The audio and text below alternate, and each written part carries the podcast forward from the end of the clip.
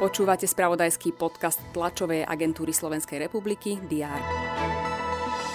O voľbu poštou zo zahraničia v septembrových parlamentných voľbách požiadalo takmer 73 tisíc občanov. Ide o historicky najvyšší počet. Futbalisti Spartaka Trnava nestačili v úvodnom stretnutí tretieho predkola Európskej konferenčnej ligy na Lech Poznaň a prehrali 1-2. Naka zadržala bývalého policajného prezidenta Tibora Gašpara, informoval o tom jeho syn Pavol Gašpar.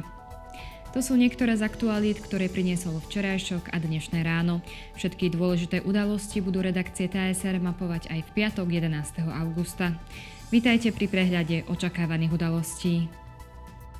Minister školstva Daniel Butora sa zúčastní na podpísaní memoranda o spolupráci na projekte STEAM. Nitre sa koná súťaž pre aktívnych používateľov Braillovho písma pod názvom Tour de Braille. Podujatie sa bude konať na rôznych miestach v rámci Nitry. V obci Klokočov v Michalovskom okrese odovzdajú 18 nájomných bytov.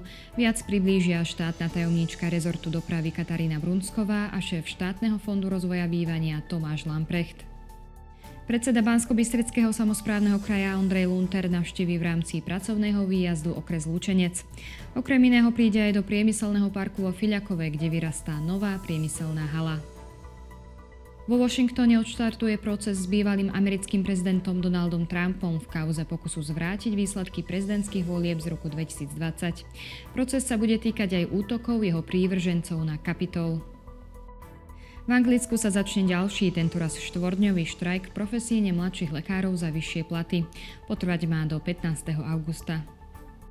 V škótskom Glasgowe pokračujú majstrovstvá sveta v cyklistike. Na programe sú preteky vo viacerých kategóriách.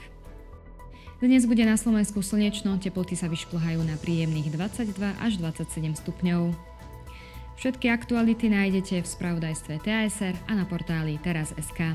Želám vám pekný deň a užite si víkend.